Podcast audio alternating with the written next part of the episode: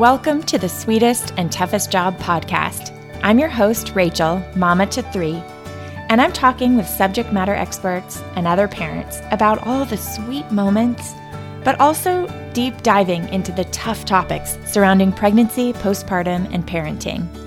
Thank you so much for being here as we explore the sweetest and toughest job.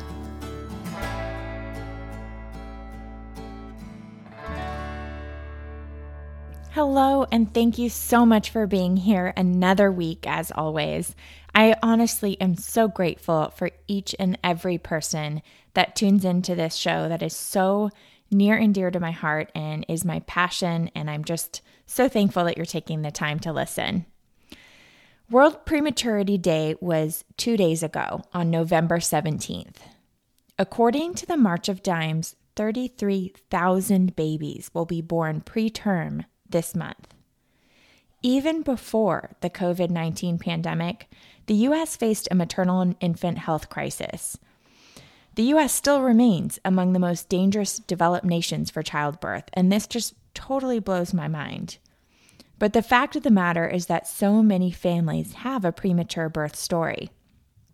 If you haven't had the chance to listen, my very first episode, or one of the very first, was with Kate Morrow, and she shared her unbelievable birth story where she um, had her twins prematurely. I want to say that they're both thriving kiddos today.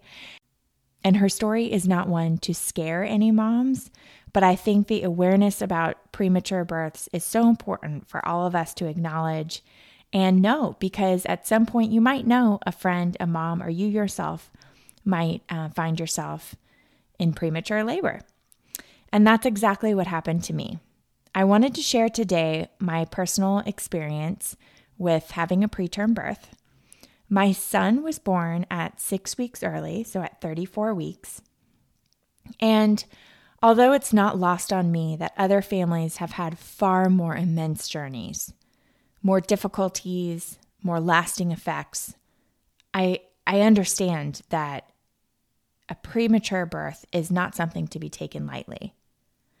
But I've also been reminded by so many people not to minimize what I went through and that every individual birth experience is unique and is your own. And it's okay to talk about and, I guess, relive and share some of the trauma that I had, even though somebody else's journey might, to me, seem more difficult.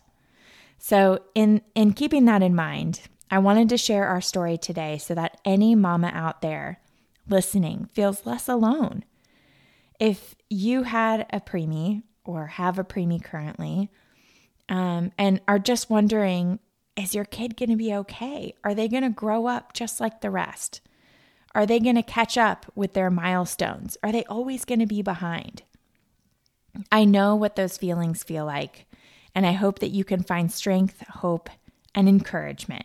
So, before I get to my birth story, I wanted to give a background that our oldest was born December 2014, and our road to conceiving with her was not a straight path.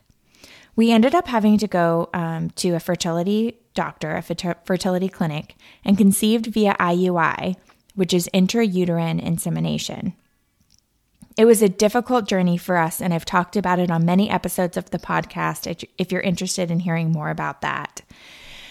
But after we had her and we knew we wanted more children, um, we were very hopeful that it would happen for us. We felt like we were successful the first time, and we're so hopeful that it would happen again for us um, in some way, shape, or form. My cycles never came back after having her. And so I decided that I would get ahead of the game and go back to a fertility specialist. The first one I had been to, unfortunately, had retired. So I went to a new one and did a lot of different tests. I basically had to um, rule out endometriosis, um, find out if my tubes were blocked, if there was like anything else that was going on that was preventing me from ovulating and um, the ability for us to conceive naturally. I remember the day sitting across from the fertility specialist when she looked at me and just said, You know, we really don't know what's going on with you. We think it's just unexplained infertility. You can imagine that I did not appreciate or like this answer. I wanted to know what was wrong. I wanted an answer. I wanted a course of action, a plan. I didn't want to go down the fertility route again. It's really difficult. And anybody that's been there, I'm sure, can relate that it can be a painful and very emotional roller coaster of a journey. So if you're there, mama, I am with you. Hang in there and just know that you are not alone in the journey that you're going on. I will say that we are so very blessed and fortunate that our journey took a turn, I should say. In January 2016, I came back from a trip from to California where I was visiting my family and felt like I just didn't feel right. I took a pregnancy test and to me and my husband's utter surprise, we found out we were pregnant. Now, this happened completely on our own without any interventions. And I know that's not everybody's journey and outcome. Um, I am so very grateful that it was ours. But of course, I was very shocked. I found out when I was about nine weeks along, which is a little far, but I had no other indicators other than, you know, I just started kind of feeling not right. The pregnancy was a very normal one. I didn't have any complications, any risk factors. Um, everything seemed to be going fine. And with my first, I went all the way 39 and about four days. So she was a very full term and um, very, you know, uncomplicated pregnancy as well. So I had no reason to expect that I would deliver the second baby early. We did have a couple um, interesting exterior things going on in our life. We were living in South Carolina at the time, and we had just sold our business that we owned um, in South Carolina, my husband and I. And we were about to buy a new business in Fort Collins, Colorado, when everything kind of fell through. We had already sold our house in anticipation of the move, and the business deal fell through. And so here we were thinking, what do we do? Do we rent somewhere? Do we stay in South Carolina? Do we leave? We had no family in the area, wonderful friends, but no family. And I had the brilliant idea to my husband what if we just packed up, put our stuff in storage, and drove a car, car across country and lived in California for a few months while we figured out what was next? It seems like an insane idea, but I want to tell everybody listening that I grew up in California, left after high school, or I'm sorry, left after college. And I was just thrilled at the opportunity to live near my family again, even if it was just for a few months. My very sweet and supportive husband agreed to this crazy idea. So we packed up our car in early July and set off cross country. At this point, I was seven and a half months, oh, about seven months pregnant. Um, yes, this seems crazy. I was supposed to be due early September, and this was early July. So, seven months pregnant, we put our 18 month old daughter in the car, our two dogs, and headed out west. It was such an adventure, a wonderful journey, and we had so much fun stopping at different national parks, um, crazy hotels we stayed at. It's really difficult to find a place with two dogs and a pregnant woman and an 18 month old. It was an adventure, though, and we had the best time. I felt great the entire trip. I had no concerns about the pregnancy. When I got to California, I had a wonderful doctor that had agreed to take me on. We arrived um, when I was seven and a half months pregnant, and we were staying with my parents at the time until we found a rental that we would reside in for however many months until we were moving on to our next thing the night that I went into labor, my husband and I were sleeping, obviously. It was two o'clock in the morning, and I woke up because I knew something was off. I had had what started to be a very slow water break.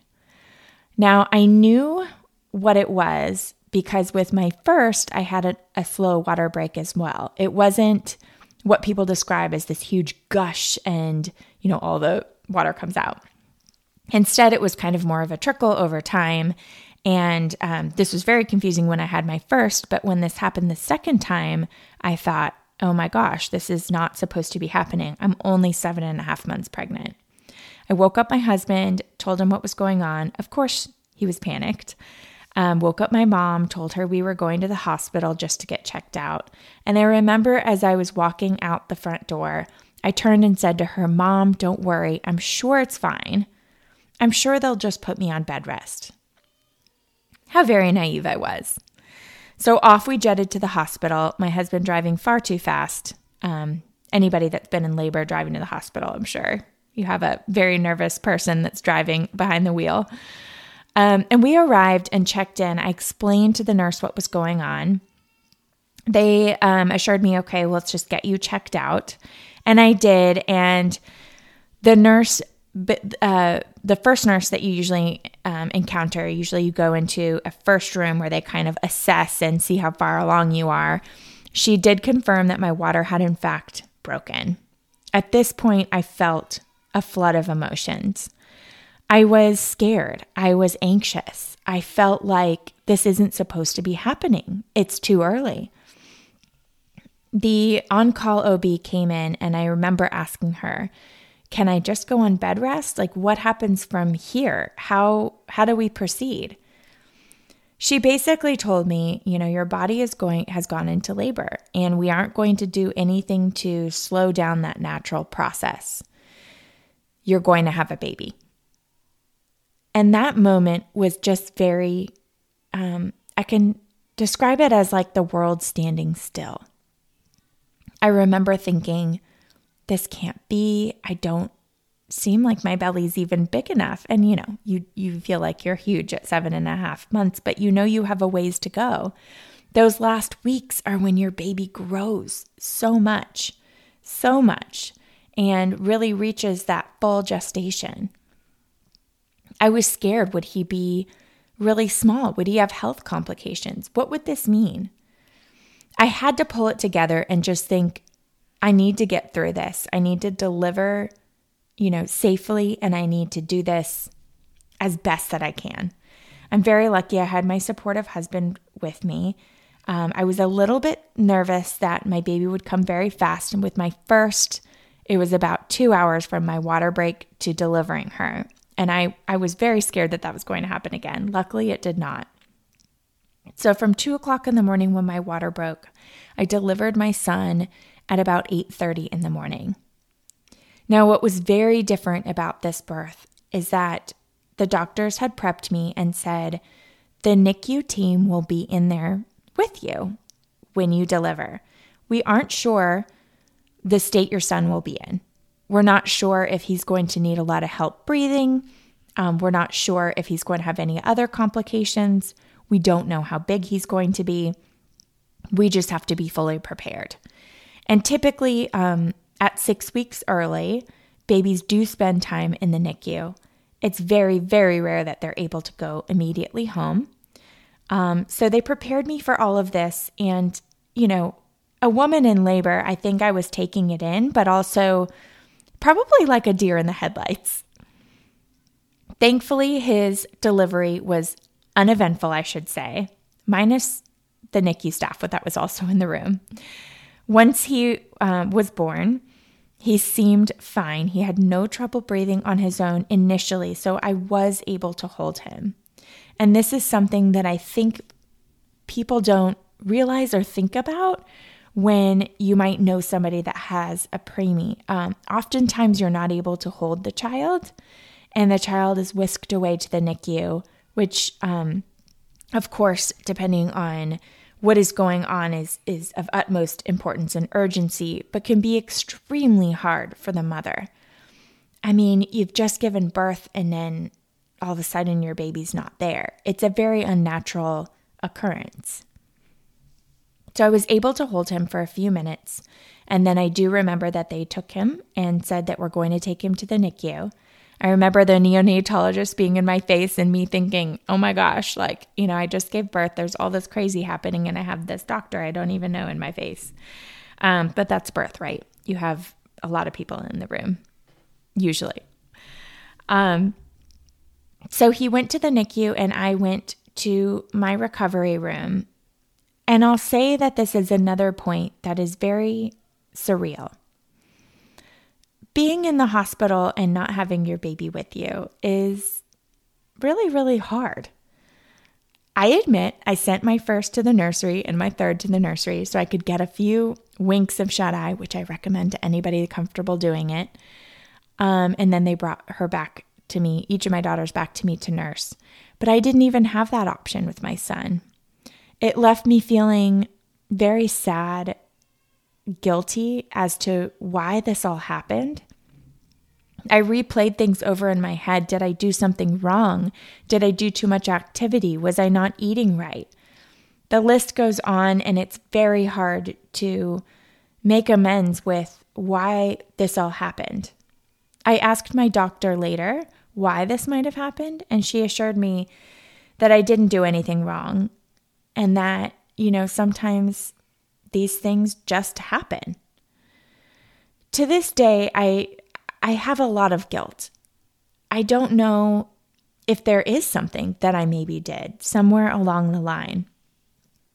And I want to say if you are in this boat, you are not alone, mama. I know that I need to, you know, have the most confidence that I did everything that I should for my baby. But sometimes as moms, we just feel like that's even not enough. My son stayed in the NICU for two and a half weeks. When we arrived there, this is exactly what the nurses said. They said this is how long that he would probably be there. He only had trouble breathing for the first 24 hours, where he was on a CPAP machine, which helped him make sure his breathing was regulated. And after that, really the only major issue was that he didn't know how to eat on his own. So it took the two and a half weeks for him to get there. As I looked around the NICU every time I was there, I couldn't help but think about the journey and just the sheer difficulties that other families were facing. There were teeny tiny babies in incubators all over. There were babies that were in much much more dire situations than my son. It was difficult not to feel like we were the lucky ones, and that seems so crazy because here we were in the NICU not able to take our baby home. I think these are feelings that probably any NICU parent feels. And if you're in this boat, again, you're not alone. When we did get to take our baby home, it was the most joyous day. It felt surreal because night after night, having to leave without him in my arms, having to pump at home without a baby crying. I know it's so easy to complain about those wee hours of the morning and those very, very early days taking care of a no- newborn. But when they're not there, there's this empty silence that just isn't right. So taking him home was a glorious, wonderful day. His big sister was overjoyed at the tiny human that had joined us. Luckily, there wasn't a lot of jealousy, knock on wood. But I do, like I said, still deal with some feelings of guilt. And I want to say to any mom out there listening that every journey to motherhood is different. And it's different with each child. Maybe you had trouble conceiving. Maybe you had trouble with your birth. Maybe you had a preemie and spent time in the NICU, which was grueling and difficult and heart wrenching, every second of it. But you become a mom all over again, with each birth, with each child. We need to not compare our journeys, but instead support each other.